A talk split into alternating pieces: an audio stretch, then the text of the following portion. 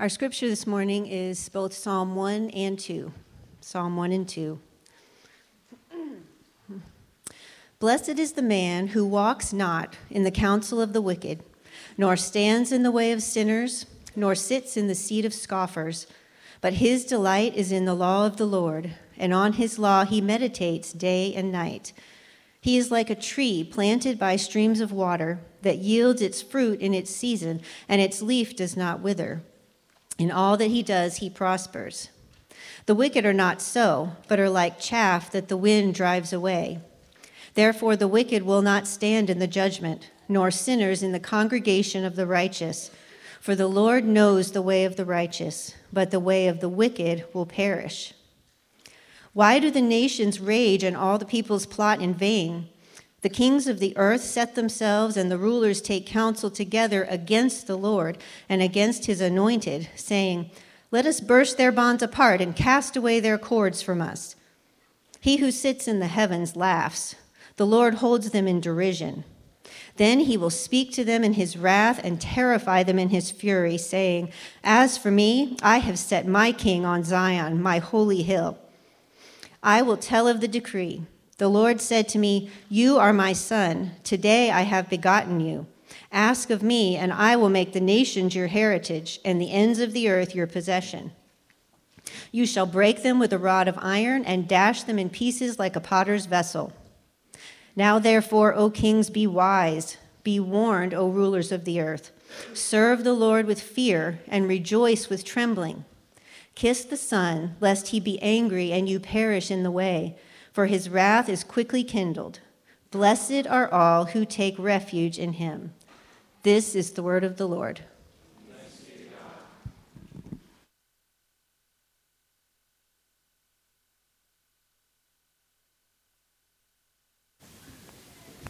Well, thanks for joining us at Sojourn. We say that we prioritize the Bible here, that it is God's Word, inspired, inerrant, and enough for us as our authority to inform and instruct all that we do. And one of the things that we need to recognize over and over again is that we don't prioritize the Bible by just hearing it on Sunday only or by it being prioritized on a stage or a platform in front of us. We prioritize it as a people by, by not only hearing it on Sunday, but by being a people of the Word. And Psalms, the book of Psalms, can help us be just that. This book that we're starting this morning, it's the largest book in the Old Testament. It's the most often quoted book in the New Testament. And as one of the early church fathers says of Psalms, he says, You will find depicted in it all the movements of your soul, all its changes, its ups and downs, its failures and recoveries. And moreover, whatever your particular need or trouble for, from this same book, you can select a form of words to fit it so that you don't merely hear and then pass on, but you learn the way to remedy your ill. You, have heard that uh, the app, you know, app extravaganza out there is there's an app for that, whatever your problem or thing is, like there's an app for that. And like we could go to the Psalms and be like, what, what's going on in your soul? And say, well, there's a psalm for that that gives words to that. Like there's a psalm for all of life. And, and where one author says that, that a lot of the scripture speaks to us, what the Psalms helps us do is it speaks for us. It's a thoroughly theological book. What it does is that it reorders our affections, our desires, all the things that are going on within our soul all the time, and it directs them to God in prayer. It tunes those things to praise to God in song. It reorders all of our affections and desires and directs them to God and submits them to Him. It shows us that this is a God that is to be lived for. It guides us to living for His glory, that that is worth our lifetime of giving ourselves away for. And so, as we, we go to the Psalms, what we've done when we've started books of the Bible together as a church, this seems like a momentous occasion, is we want to pray together. And I want to ask you if you're comfortable uh, to kneel, that you would kneel along with us as we humble ourselves before the word of the Lord to listen to it and start this journey through the Psalms together. Would you bow with me?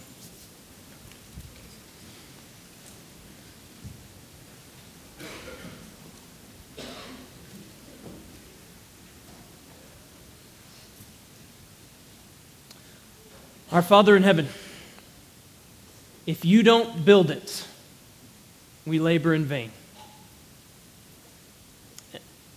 We turn to your word because we know that our words will quickly pass away. And we want to stand on yours. And we want to be informed and instructed in all of our lives and all the movements of all of our souls, which is, uh, if we were to take a, the temperature of our souls everywhere in this room this morning, they would be all across the board. And we want all of that, whatever that is, whatever we came into the room with, we want it all to be shored up, transformed, changed, and directed towards you as it is meant to be. So, Father, would you shape us and change us by your word? We, we turn to it again knowing that we need you to establish the work of our hands. Change us by your word. Direct us to live our lives and to give ourselves to living for your glory for the rest of our days. They're numbered.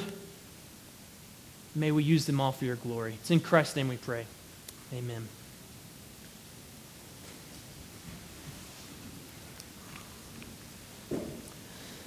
This summer, uh, my family and I, we were able to take a trip to see some of our dear friends in St. Louis. They're planning a church there, planted a church there. And, and overshadowing all of the city, you know this if you know much about St. Louis, is, is the Gateway Arch. It is kind of like a whole city is in the shadow of this arch. And we were able to go to the arch this summer, and, and me and the older kids at least, and we went to this place. And you, you know, when you walk up to the arch, it's this beautiful structure that's overshadowing everything. But if you want to go in and if you want to go up to the top, you actually first got to go down. You, you go down kind of into a little bit further under the ground and into the foundations of it. But they link together, these two sides. You're going to pick a side. I think it's north and south because it's the gateway to the west. Like you pick a side, and you're going to go up on one of those sides. But the either side that you see in the ground, and when you get underneath there, like you know they're going to link in the top. This is the gateway. It was called the gateway to the west. It was a, a sense like, hey, we're, we're looking further out there what the expansion could look like. And, and from the top of the arch, you can view, like, I mean, very flat place. Like you can view, I don't know how far the human eye can see, but it can go a, a, long way. You can see a long way out there. And, and kind of when you get to the top, you have these little windows you can see out of. And, and you can, in the top of this arch, see kind of all that's under the sun, right? Like you can see all of life that's going on in the city. There's lots of movement that you can get in your eyes because of all the places you can see at the same time. If you're, if you're in the right spot at the right time, you might be able to see a baseball game going on in the stadium, you know, just just uh, beyond view. There, there's movement, but there's also stillness. There's things that are just sitting still. There's, there's things that have light that you can see shining on them, and there's, there's places of shadow and darkness. There's, there's crowds, maybe in the baseball stadium, and then there's, you can tell, lonely places. You can see some things that are living and trees and beautiful and things that are, are wilting and dying, buildings that are collapsing. You can see all of those things uh, in the view of the arch. And, and Psalm 1 and 2, when we come to them, they're a little bit like that arch. There's these two Psalms, and they're on either side here. They have deep foundations, deeper than we can even touch this morning in terms of their biblical theological foundations. They go down really deep. And, in terms of the biblical literature, they, they are very prevalent and they link together to, to give us a view of all the rest of the Psalms that we're going to cover, all the rest of the book of the Psalms that's in our scripture.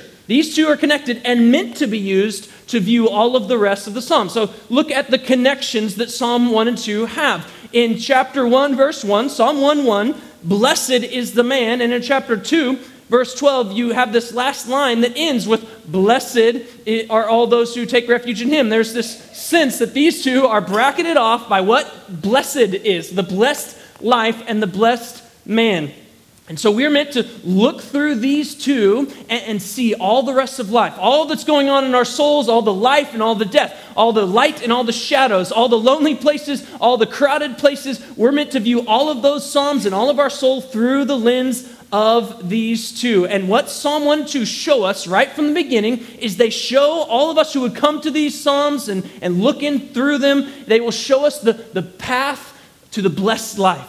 What it is to be blessed and how to be a blessed man and how to live a blessed life. It shows us the, the path to the good life. This is the good life that's presented to us in Psalm 1 and 2. And Psalm 1 and 2, they show us this good life and then two different ways, like the, the different pillars on each side that connect at the top. They show us the good life through God's rule and the good life through God's ruler. They show us the blessed life through God's rule that we are to follow and delight in, and the blessed life through God's ruler that we are to submit to and hope in.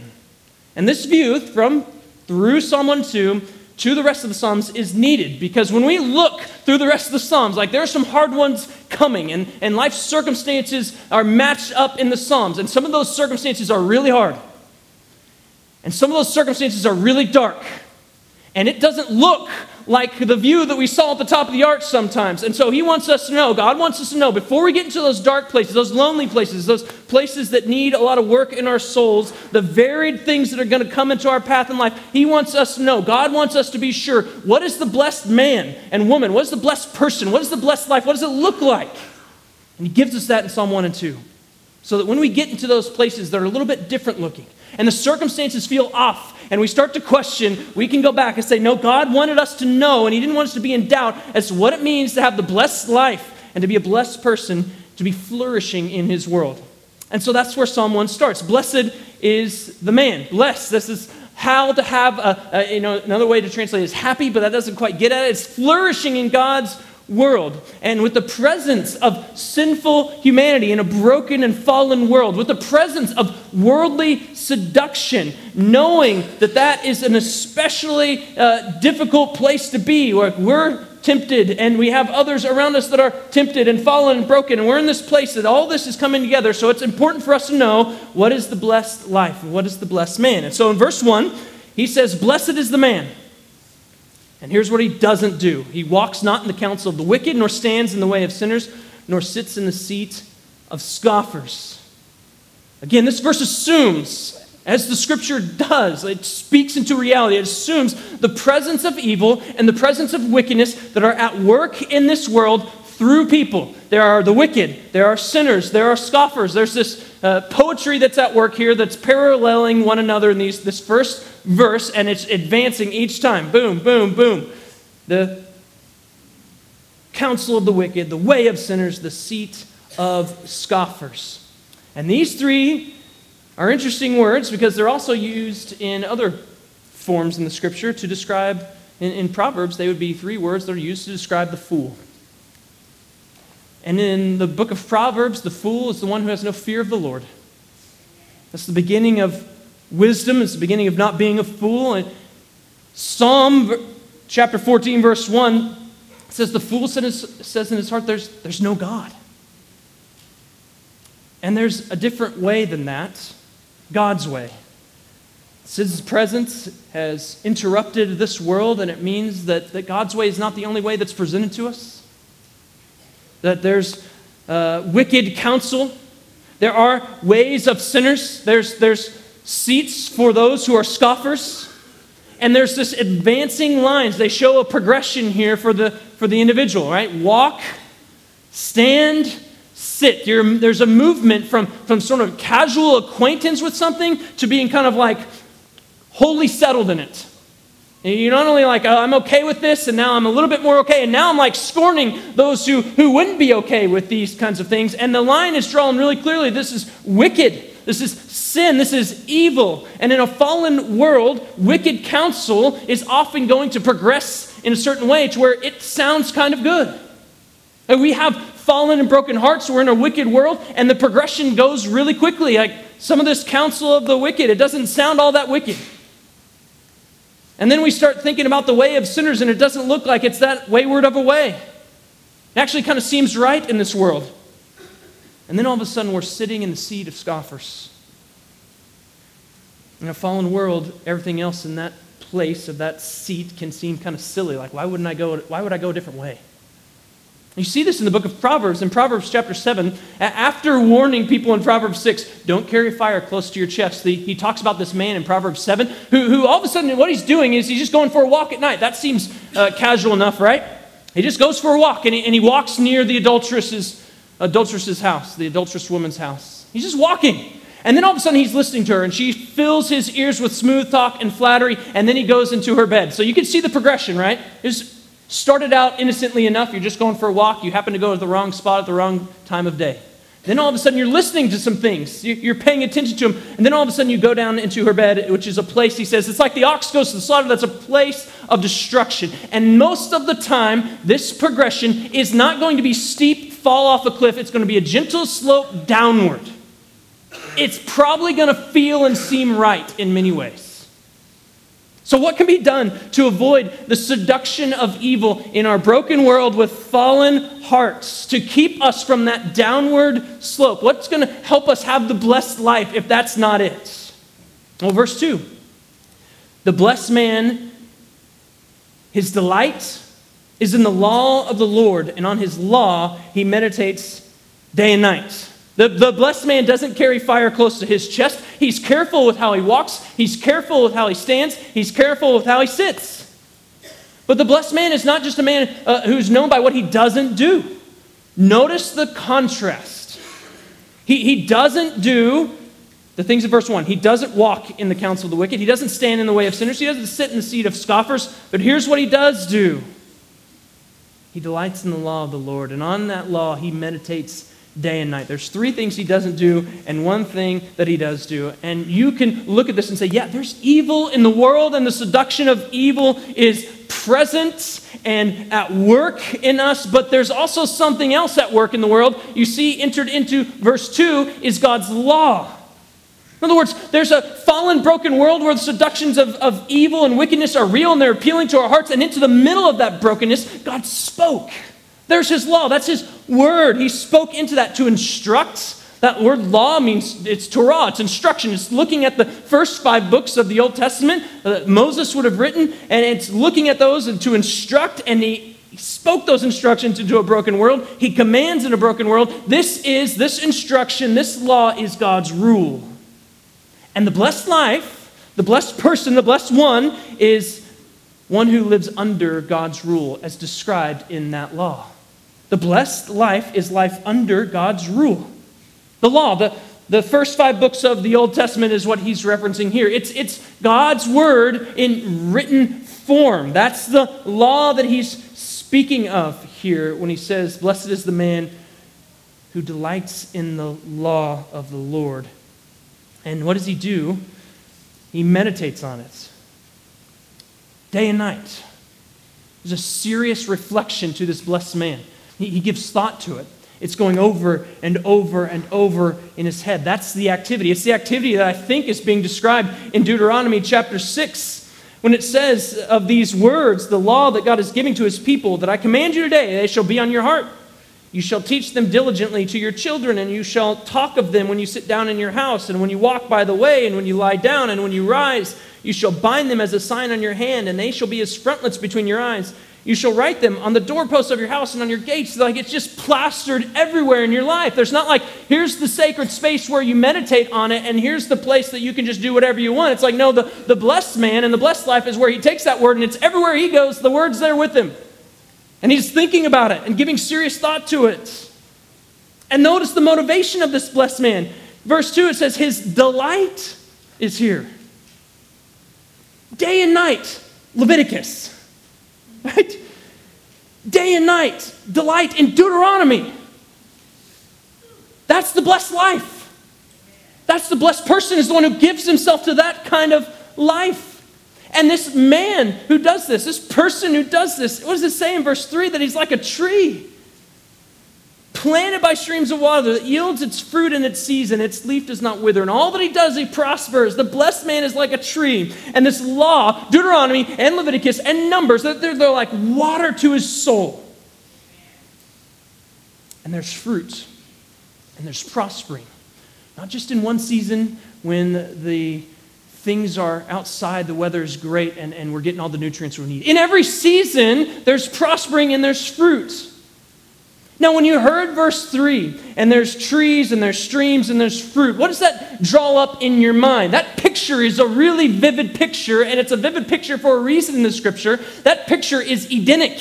It sounds like the garden, doesn't it? Look back into the garden scene of, of the very first of the law in Genesis chapter 2. The Lord planted a garden in Eden. This is verse 8 in the east, and there he put the man whom he'd formed. And out of the ground the Lord made to spring up every tree that is pleasant to the sight and good for food. The tree of life was in the midst of the garden, and the tree of the knowledge of good and evil. And a river flowed out of Eden to water the garden, and there it divided and became four rivers. So here you have a, a garden, you have trees, you have water. There's, there's good and fruitful and productive life here. And what was Eden? This was the place that God had created to meet with man. Like God made this place almost a sanctuary of sorts for God and man to meet and to walk with one another. And the picture that Psalm 1 brings up and draws up in our mind gives us that the, the blessed man is the one who finds that kind of Edenic life, life with God, where he meets with God and walks with God in the law that he meditates on day and night, and he delights in it. In Eden, man lived the good life apart from sin, life with God, under his good reign, under his good rule. That was the blessed life. And now Psalm 1 picks it up and says, The blessed man finds that in the law. One author says it this way that the poetic effect suggests that meditating on Torah, on the law, mediates the presence of God so that those who walk with God in the Word experience a renewal of what life would have been like in Eden. The wicked don't delight in that law. They do not meditate on it. They do not enjoy it. And so, because of that, they do not enjoy the Edenic experience of walking with God and meeting with God. They might have counsel, they might have a way that they follow that seems right. They might have some seats that are prominent where they're scoffing, but here's what happens to them. Verse 4 The wicked are not so. They are like chaff that the wind drives away. Psalm 1 is trying to move us in a direction, right? It's not neutral. He's trying to persuade us to a certain life, the good life, the blessed life of the blessed man. And here he's moving us in that direction. No matter what it looks like, right? No matter what kind of counsel it is and how high and mighty and powerful and influential it sounds, no matter the way and how many people are following this way and how right it seems, no matter those seat that seems to scoff at everything else, verse 4 is still true. That if you go the way of verse 1, then your leaf will wither one day. And he says in verse 5, Therefore, the wicked will not stand in the judgment, nor sinners in the congregation of the righteous. For the Lord knows the way of the righteous, but the way of the wicked will perish. Notice the words will not stand. There's a future judgment that is spoken of here that will go against those who go against the rule of God through his law, through his word. The wicked may stand for a time. Evil may have a way for a time. There might be the seat of scoffers for a time, but their way, what happens to their way? It perishes. It's not the blessed life, it's not the good life. That's not the way of the righteous. Their way doesn't perish. The Lord knows the way of the righteous. The Lord knows their way because He created that way. He wrote that way. That way, the way of the righteous is the way of His rule. It's found in His word. That's the blessed life. That's the good life. That's the path of the blessed one. And there's a clear contrast being drawn in Psalm 1 that you can follow and delight in the law, or you can walk the way of wickedness. There are two ways that are given in Psalm 1 there are two outcomes and no neutrality. You are going one way with one outcome or another way with another outcome, and there's nothing in between. Only one of those ways is blessed. And isn't that what Jesus says in the New Testament, too? He comes and he preaches this sermon. We call it the Sermon on the Mount. You find this in Matthew chapter 5 and through 7. And what does he present? Very, you hear the kind of language that, that Jesus has there. He, he starts out and he says, Blessed. Same kind of language used in Psalm 1 blessed. And, and the blessed life that Jesus starts describing, it seems backwards, just like here. We have counsel of the wicked, ways of sinners, seed of scoffers, so that when we come and we, we think about the blessed life is meditating on Leviticus and Deuteronomy, like that doesn't seem right. It seems strange in light of this counsel that I'm hearing from, from the way of the wicked. And the blessed life that Jesus talks about seems really strange too. Blessed are the poor in spirit. Blessed are the meek. Blessed are those who mourn. Like that sounds like the opposite of what you should be saying, right? And it does sound opposite in this world, but that's what he says. He presents that. This is the blessed life, as if you fall in line with these. And what does he do? He presents two roads. They look very different. One is very wide and is well traveled, and that would probably be the place where you'd get a lot of fanfare and, and, a lot of people would go with you. And then there's a narrow road. There's not as many people there. It's hard to travel, it's a rough place. And they go to two different outcomes. The wide road leads to destruction, he says. The narrow road leads to life. And he talks about trees. There, there's trees. And these trees, they produce fruit, but they are different kinds of fruit based on whether they're a healthy tree or not a healthy tree, whether they've lived the good life or not lived the good life. The, the unhealthy trees, the bad trees, they bear bad fruit. And the good trees, they, because they have health, they're bearing good fruit to the Lord based on the health of the tree. And he ends that sermon, uh, uh, in Matthew chapter 7, with the, the wise and the foolish builders, right? He, he talks about there's two ways of living there's a wise way of living and a foolish way of living, and they're building their life that way. No matter what way they're choosing, they're choosing one of these ways and they're building their life that way. And, and, the wise man, what does he do? He builds his house on sand, and the work that he has collapses. Or, unwise man, scratch that, reverse that. And the wise man, what does he do? He builds his house upon the rock. And what does it do? It stands or falls, stands or collapses based on what? What does he say? Based on whether you hear my words and you do what I say. Doesn't that sound a lot like Psalm 1? Psalm 1 has the exact same goal to put before people the good life, the blessed life under God's rule, that you would hear this word and obey. Deuteronomy says the same thing like, I'm putting before you life and death. It's found in this word. You obey it, there's life. You disobey it, there's death. And Psalm 1 is putting that in front of us. We need to hear this word and do. That God's rule and His word is meant to be followed and delighted in. That's the blessed life. No matter the appearances that we're going to face in this world or the circumstances we're going to face, we need to know going in that it might look really strange, but the blessed life is really the life under God's rule that's given in His word. And so let's ask Does meditating on and delighting in the law sound like the blessed life? Is that how you describe being a blessed person? Does it sound Edenic to you? Like this is what we were made for? I can't figure out in verse or in Psalm 1 what sounds more strange to me. That he meditates on it day and night, or that it's his delight. and both describe the blessed man. Do either one of those describe us? And if they don't, then it is obvious that we are not convinced that what he's talking about is the blessed man is really the blessed man. And the life he's presenting as the blessed life is really the blessed life. And poetically, what Psalm 1 is doing is persuading us that following and delighting in God's rule and his word is the blessed life, and the blessed person is the one who gives himself to these kinds of things. And you still might be asking, like, man, Genesis, Exodus, Leviticus, Numbers, Deuteronomy, meditating on that? How in the world is that the blessed life? Those are the places we might want to like. Actually, we're going to skip ahead a few places. We might find a psalm that we like, and then we're going to go ahead and go to the New Testament because those things are strange. They're just laws often. How is that the blessed life? How is following that the blessed life? Who could delight in that? Who could give themselves to that night and day? Surely you've heard of Ernest Hemingway, one of America's greatest authors. It's interesting, uh, he not a great man with women, I think, is a fair way to describe him. One of his wives didn't care for his writing. In fact, she married him and hadn't read any of his works. She only read them afterwards. And here's what she said She said, I fell in love with a man, and then I fell in love with what he wrote. And that's the path to the blessed life. What does the law give us? Genesis, Exodus, Leviticus, Numbers, Deuteronomy. What does God's word give us? It doesn't just give us laws and rules, and here's how it. It gives us the lawgiver.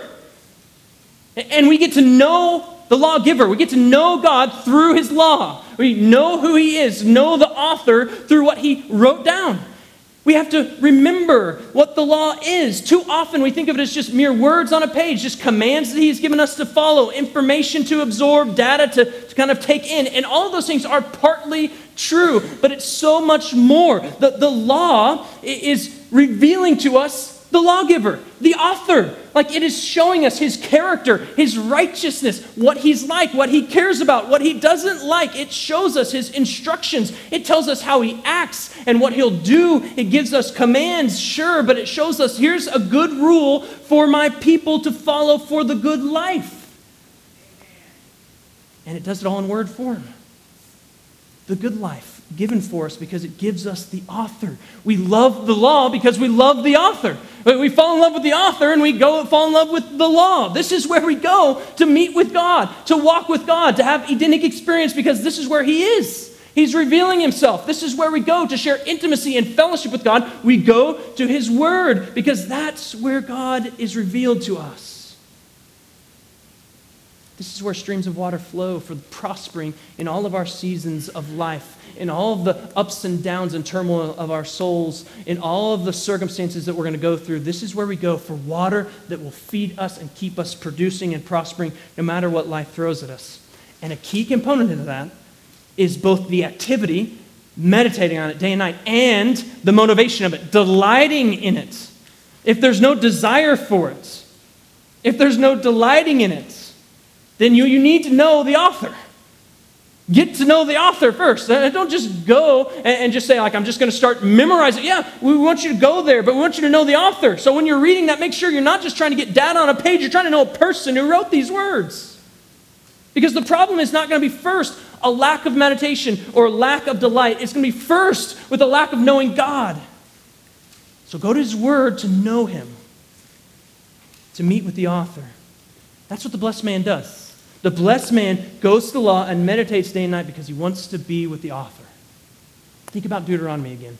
Before there was, we're talking about this when we're walking along the way. We're doing all these things uh, when we're with our children, and no matter where we are, we're talking about this plastered on our doorposts everywhere around. Before there's that, what does it give us? In Deuteronomy 6, it gives us the Shema, the Lord your God, the Lord is one. And then what does it say? You shall love him. Love the Lord your God with all of your heart and your soul and your might. And so before we move into the, like we're talking about it all over the place, like there's love for God. And when you love God, you're going to love what He wrote. You're going to love His words. You're going to delight in them. And what Psalm tells us is that that's the blessed life. That's the blessed man, one who delights in this law, who meditates it on it day and night. Is that the blessed life to you? Is that the blessed life to us? Do we see the blessed man as one who delights in God's word? Is his rule seen in his word, what you're committed to following, to making your delight, no matter what life looks like? Because the Lord knows the way of the righteous, and everything else might look strange, but I'm only following this way because I know the author. The Edenic life that you were made for, that all of us in this room were made for. Life with God, walking with God in relationship, meeting with God, having fellowship and communion and intimacy with God. That is described for us in Psalm 1. This is what it's like.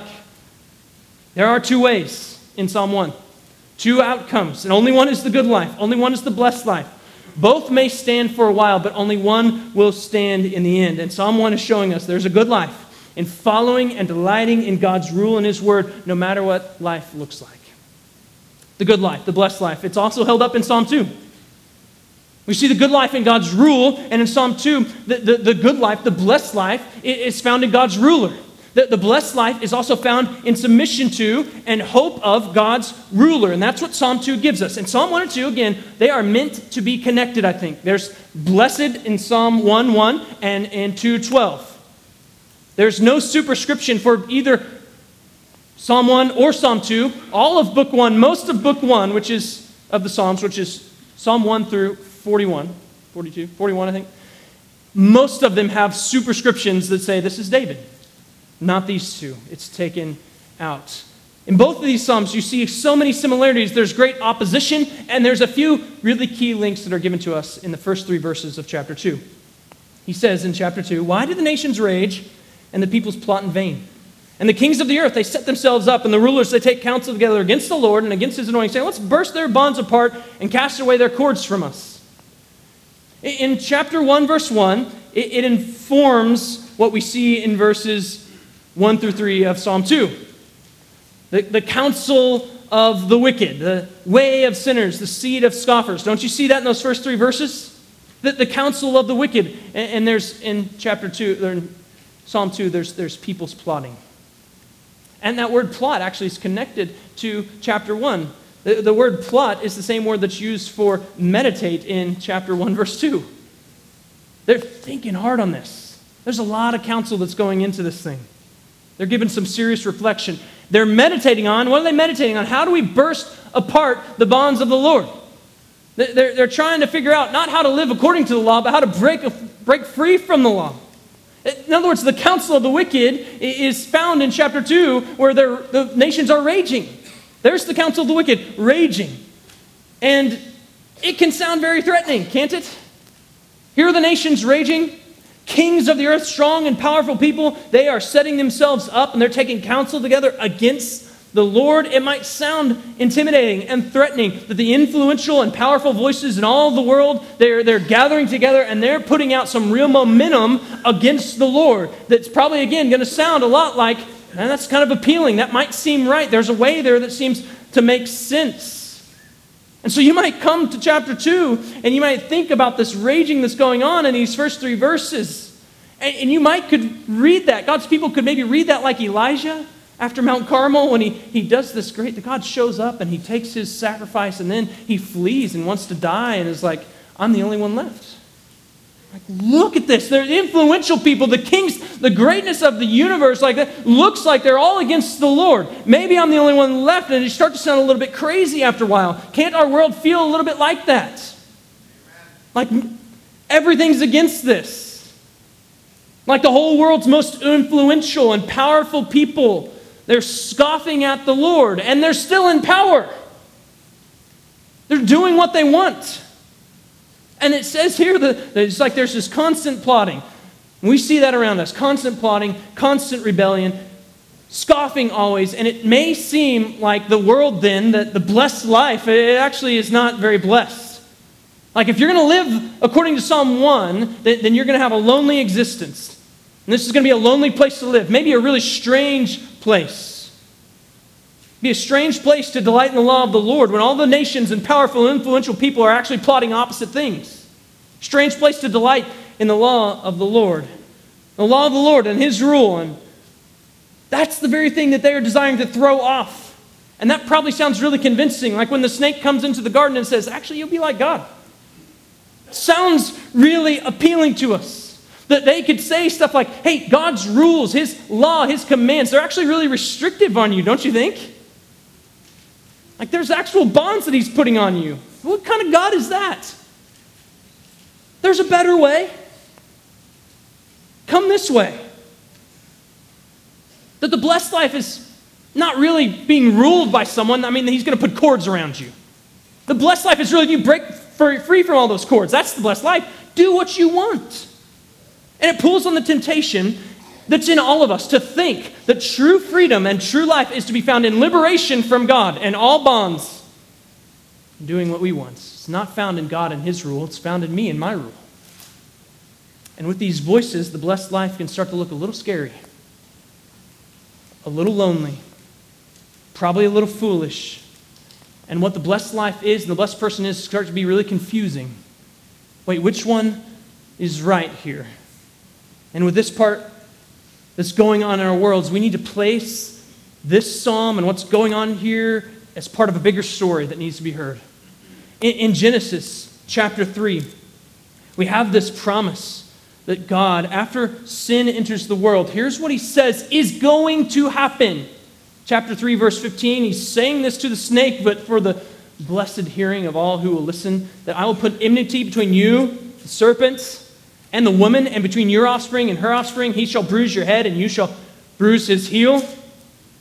Like in chapter 2 of the Psalms, they're, they're taking counsel against the Lord and against his anointed, his offspring. Here's an offspring in Genesis chapter 3 that said he's going to rise up and he's going to smash you. And in chapter 2, what are they doing? They're raging against that offspring the Lord and his anointed. And so when we see the raging of the nations and the counsel of the wicked going on, that shouldn't actually be surprising to us. We should say, actually, we know this. This is expected. We knew this was going to happen. We're putting it in place of the bigger story that's going on. It's seen in Cain and Abel. Cain kills Abel. You see both seeds at work there. You see it in Joseph and his brothers. Here's one who's supposed to be like he's doing the work of the Lord, and his brothers try to destroy him. You see it at work in Pharaoh and Moses. You see it at work when Balaam he comes. Balak has, has summoned him to call a curse down on the people of God. You see it at work there. You see it at work all over the place. But I also want us to notice a, a small word in chapter 2 verse 1 in the midst of all that that's going on the war that continues to rage of chapter 3.15 just being carried out of genesis the, the enmity between the seed of the woman and the seed of the serpent notice this word in chapter 2 verse 1 they plot in vain.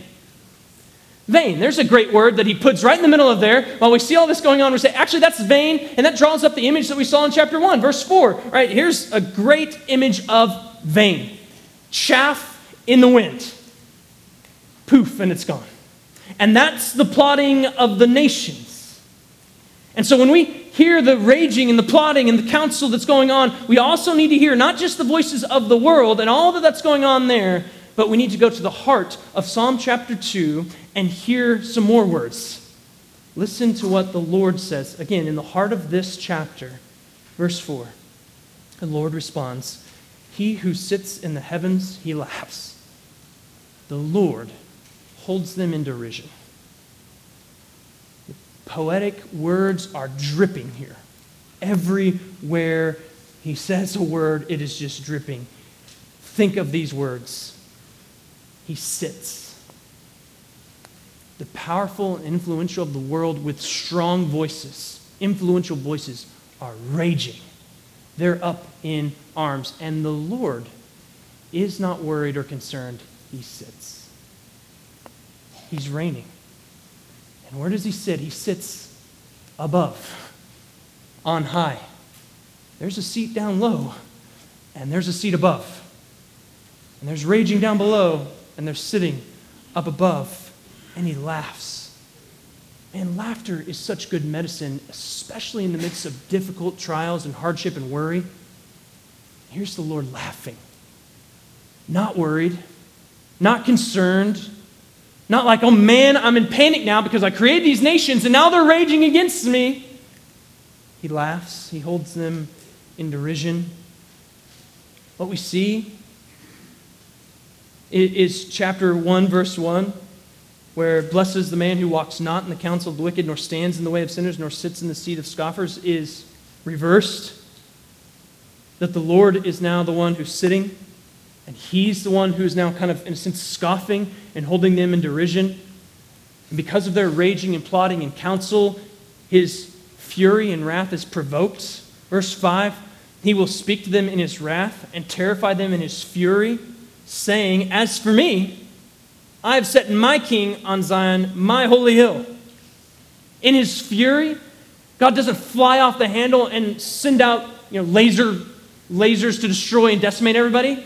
In, in his fury, he speaks, not with a rant or a tirade, but with an announcement. That's what he's doing here. Let me announce to you something. You're, you're doing all your thing and plotting and raging. Let me announce something to you. I've got a king. And I'm setting him on my hill. Not just any king. He, he's giving an announcement of the establishment of his king. And the answer to all their raging and plotting is not any king, it's my king on my hill. And uh, the words he's using here are beautiful, and again, the depths could go far, but he's saying, Here's my ruler. And here's what he's going to do. Verse 7 I tell of the decree that the Lord said to me, You're my son, today I've begotten you. Ask of me, and I will make the nations your heritage, and the ends of the earth your possession, and you shall break them with a rod of iron and dash them in pieces like a potter's vessel. Now, as we read Psalm 2, it was a psalm that's it's alluded to a lot in the New Testament. In, in Acts chapter 4, verse 25, uh, Peter and John, they've, they've just been arrested. They say, don't talk about Jesus anymore. And they're like, probably still going to do that. And then they go and they, they go and they pray. And, and one of the things that they think and say and pray together is this psalm right here. And what's interesting about that is they ascribe this psalm to David. I think they know what they're talking about, so I'm going to say this psalm is, is from David. David is an interesting one to have written these very words, isn't he? David was the one who was given a promise. In, in 2 Samuel chapter 7, we find the promise that God had given to David. Chapter 7 of 2 Samuel, verse 12. He says, When your days are fulfilled and you lie down with your fathers, I will raise up your offspring after you, who shall come from your body, and I will establish his kingdom. He shall build a house for my name, and I will establish the throne on his kingdom forever. I will be to him a father, and he shall be to me a son. And when David writes these words in Psalm 2, David himself, a king, a king who's supposed to sit in Zion, right? In God's place as God's ruler. What does David do in Psalm 2? He actually looks forward and says, Oh, yeah, the thing that you promised me, I'm looking forward to that ruler. This, this ruler that we're talking about here, this one that you say is going to be a son, I'm looking forward to him too. So he looks forward to this ruler that is God's ruler to come. And this ruler to come is, is given a little bit more description, right? He's the son, the anointed of the Lord. He says, I'm going to call him son. And this one is the one who's sovereign over nations. That couldn't be more clear here, right? He's the sovereign over the nations. He's the judge of all things. He's the ruler who's going to rule forever. And what Psalm 2 is putting before us, even David looks at him and says, That's where our hope needs to be. The nations are doing this thing, and I'm supposed to be the king, but I'm not the king that God has been telling us that we need to have. So we're going to look forward. Look forward with me to our hope in the ruler that God is going to give us.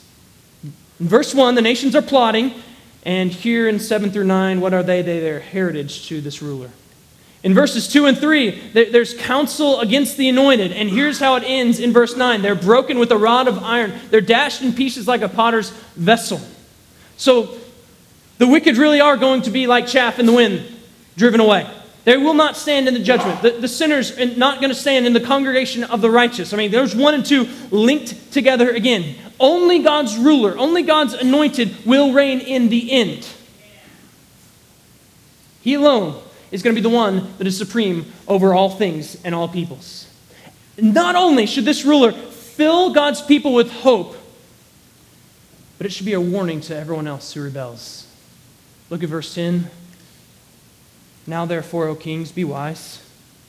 Be warned, O rulers of the earth. Yeah, we, we saw verse 4. Would that sound striking to you in chapter 2? The Lord sits in the heavens, he laughs, he holds them in derision. Verse 5, he's going to speak to them in his wrath and terrify them in his fury. Does that sound like, wait, wait, wait, wait a minute, what kind of God is this? There's wrath and fury here. And let's know, before he unleashes wrath and fury, he unleashes a warning here in verse 10 and an invitation. Be wise. How does that begin? With the fear of the Lord? Come to him. Be warned. He's going to speak.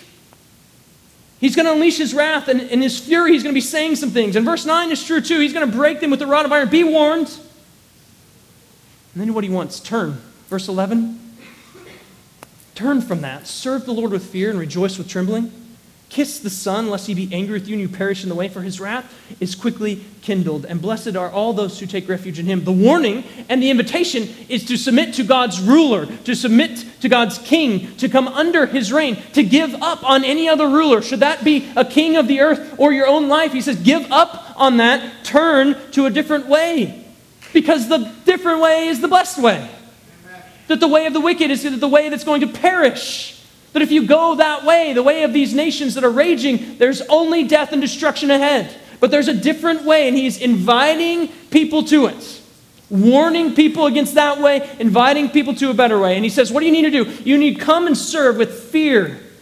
Rejoice with trembling. Fear and trembling. Well, it takes the form of verse 12. Verse 11's fear and trembling takes the form of kissing the Son and running to him for refuge the same son of verse 7 who unleashes the, the fury and the judgment that we see in verse 9 is the one he invites them to turn to, to kiss in submission and honor that he is the rightful king, and the one who is to be refuge. And so, whenever we think about fear and trembling of verse 11, we need to know that it's kissing and refuge of verse 12. That's what fear and trembling is. Verse 11's fear and trembling is the kind that leaves one in such awe that we can't be in doubt as to who's the real king and who's not. But it's also the kind of fear and trembling that draws one close. So you say, like, I'm, I'm running to him because he's the one true king, and I'm getting low before him, and I'm kissing him, but I'm also running to him for refuge. Amen. How beautiful is that? That the one you actually fear and see is the one who's sovereign over all and can unleash fury and wrath is the one, same one that we run to for refuge. And the blessed life is right there in submission to that king, in refuge of that king. The, the hope that he puts before us in chapter 2 is found in this ruler to come, God's appointed ruler. The other way, the way of chapter 1, verse 1, is a way of destruction and death.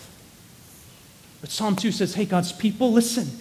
You're to find your hope in God's ruler in his anointed and see submission to him and hoping in him, no matter what everything else looks like. You're to see that as the good life. Though the nations rage and the peoples are plotting, and it seems like those plots are actually going to break forth those bonds that God has put on there, like it doesn't it feel like that at times, like the, the, the water's going to break the dam and it's going to break forth and it's going to be terrible. It seems like they're going to prevail. Here's what Psalm 2 puts before us hope in the ruler. It won't prevail. He is the one who prevails in the end. There's going to be times when it seems like nations and rebels are winning. Like we're Joseph in prison. Like I've been doing what you've wanted me to do, God, and here I am languishing here. What is happening? There's going to be times like that. It's all through the pages of the Old Testament. You know it in your own soul, in your own life. And God's people can take heart that God's ruler has no rivals. And in the end, there will be no rebels left either. That life isn't to be found in bursting apart the bonds of God, but to be found in submission to and refuge of the same God. That the good life is found in submission to uh, God's ruler, no matter what else is raging. And this rule is to be our hope. This ruler is to be our hope in the midst of nations, plotting, kings, raging, seemingly winning. We put our hope not there, but in our ruler to come. And so, as God's people, they come to the Psalms and they read and think about and meditate on and learn and sing and pray these Psalms together. They need to see all of the, those Psalms and all of their lives through the lens of Psalm 1 and 2, through the lens of God's rule that's to be meditated on and delighted in, and through the lens of God's ruler, who's to be obeyed, submitted to, accepted, and looked to for refuge and hope. And, and what Psalm 1 and 2 says, that's the blessed life. God's people need to know this is the blessed life, that's the blessed person. And they need to know that because Psalm 13 is coming. And we're going to do that next week. Psalm 13. How long? How long? I'm looking around. It's like, it's not working, God. Or Psalm 88. It starts dark, it ends dark. And you know these Psalms, right? If you've been in the Psalms, you know there's a lot of them that are very dark. Like lament makes up a ton of the Psalms, 40% of them. Those are all coming because there's real counsel of wickedness. There's seat where they're scoff, seats where they're scoffing at God. The influential, the powerful, the mighty, they're all sitting and they're raging like we're going to break these bonds apart. And it seems like they're actually going to do it at times, doesn't it? Those things are all ongoing. But God wants his people to know the blessed life isn't apart from God and his bonds, it's actually under his rule and under his ruler. Amen. And so as we get to both Psalm 1 and 2, they're, they're needed to view the rest, to see everything else rightly, to see the good life rightly. And the same is true for us when we come to the Psalms. We need these Psalms. But we get these Psalms and we get a clearer view. The Old Testament saints, they had a solid promises. They had good foundation for their lives to see the, the good life through these Psalms, through the good life, through God's rule and God's ruler and His law and in His anointed. They could see the blessed life in Psalm 1 and 2, and they could hold on to it with confidence and follow this rule and submit to this ruler that was to come. But what was fuzzy a little bit for them is clearer and brought into sharp focus for us in the person of Jesus Christ. You see, in Him, we have Psalm 1 and 2 meeting together. This is Jesus Christ is the, the Psalm 1 man and the Psalm 2 man. And we don't even have time for this, but we're going for it. Like he's the Psalm 1 man who no one else is. Has anyone else uh, avoided the counsel of the wicked? Have you avoided the way of sinners or have you sat in the seat of scoffers? We've all failed there, but he's the one who didn't do any of those things. He, he was perfect in all these ways. He, he wasn't, he was tempted and he was without sin. He alone is the one who doesn't walk in the counsel of the wicked or stand in the way of sinners or sit in the seat of scoffers. He is the one who comes and he perfectly obeys the law, fulfilling every single portion of it, submitting his life fully to it. He says, This is my bread. I love this. He delights in it, he obeys it fully. And so when he comes to the judgment, he alone is the one who's facing judgment and coming out on the other side because when he went in, he went in as the perfect, spotless sacrifice. No blemishes here, nothing to judge here except for what I poured out for the sake of others. And so he comes out the other side as the one who is victorious out through the judgment. The good life is found in following him. And what did his life look like? It looked like following this law. What was the activity of his life? Meditating on the law day and night. What was the motivation? I delight in these things. I love these things. He alone can save us from another way that turns us to the way of the wicked because he turns to us, the word in flesh, and he walks with us in his word. And he says, This is a better way. He alone turns hearts from delighting in other things that we think will bring us satisfaction and pleasure, and he shows us a better delight in himself. He shows us God's rule in God's word, and we follow him, and we make him and his word our delight. He's the Psalm 2 man where all other sons that could have been appointed, sons of David, failed and couldn't carry out the, the commands of God. He is the son that stands as the only begotten son. When Jesus comes to be baptized, he says, the voice from heaven sounds, This is my son, and I'm well pleased with him. When he's transfigured, he says, This is my son, listen to him. He's the king, and what he does as the king is he reigns and rules over everything. What does he do when he comes to this earth? He says, Demons, you're out of here, and they're gone. Diseases, move out of the way. Sin, you're forgiven. Oh, death, I'm going to defeat that too. He's the king who comes and he rises and defeats everything, reigning all, of, all over things. And after he raises, he takes his throne. We call it the ascension. He, he gets lifted up into heaven. And do you know what he does when he gets there? He, he rises and he ascends and then he sits. And he sends out his people. And he says, You go and you make disciples of all these nations that are raging.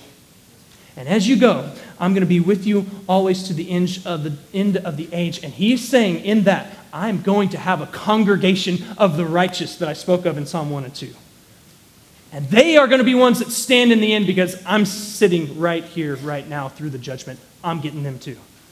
All others who continue in rebellion and refuse the warning and the invitation will be finally and fully put under his feet. He is the one who will reign. His wrath will show forth his righteous judgment in the end. And though it may not appear to us now, it will be but a very short time when the raging of the nations is put to an end and the kingdoms are all then put under in submission to the one true king and his kingdom.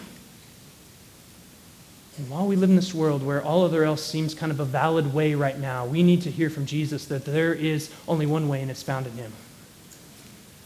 So, church, no matter what it looks like, no matter where your soul is or what the circumstances are in your life, the, the good life is found in following Jesus, in obeying Him and His word, in delighting in Him and His word. The, the good life is found not in breaking apart from the commands of our ruler and our king, Christ, but found in submission to him and found in making him our hope. Counsel goes on, raging goes on, and in the midst of all of that, the good life is still found as it was in chapter 2, verse 12, in refuge of Jesus. May we see all the Psalms through our Lord Jesus Christ. May he be our delight. May he be our hope. Let's pray together.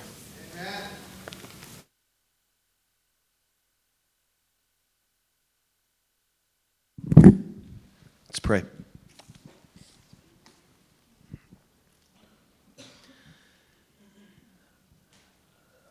Father, how awesome is your law. Uh, we do confess that we see your law as burdensome sometimes, and that's due to our own sin.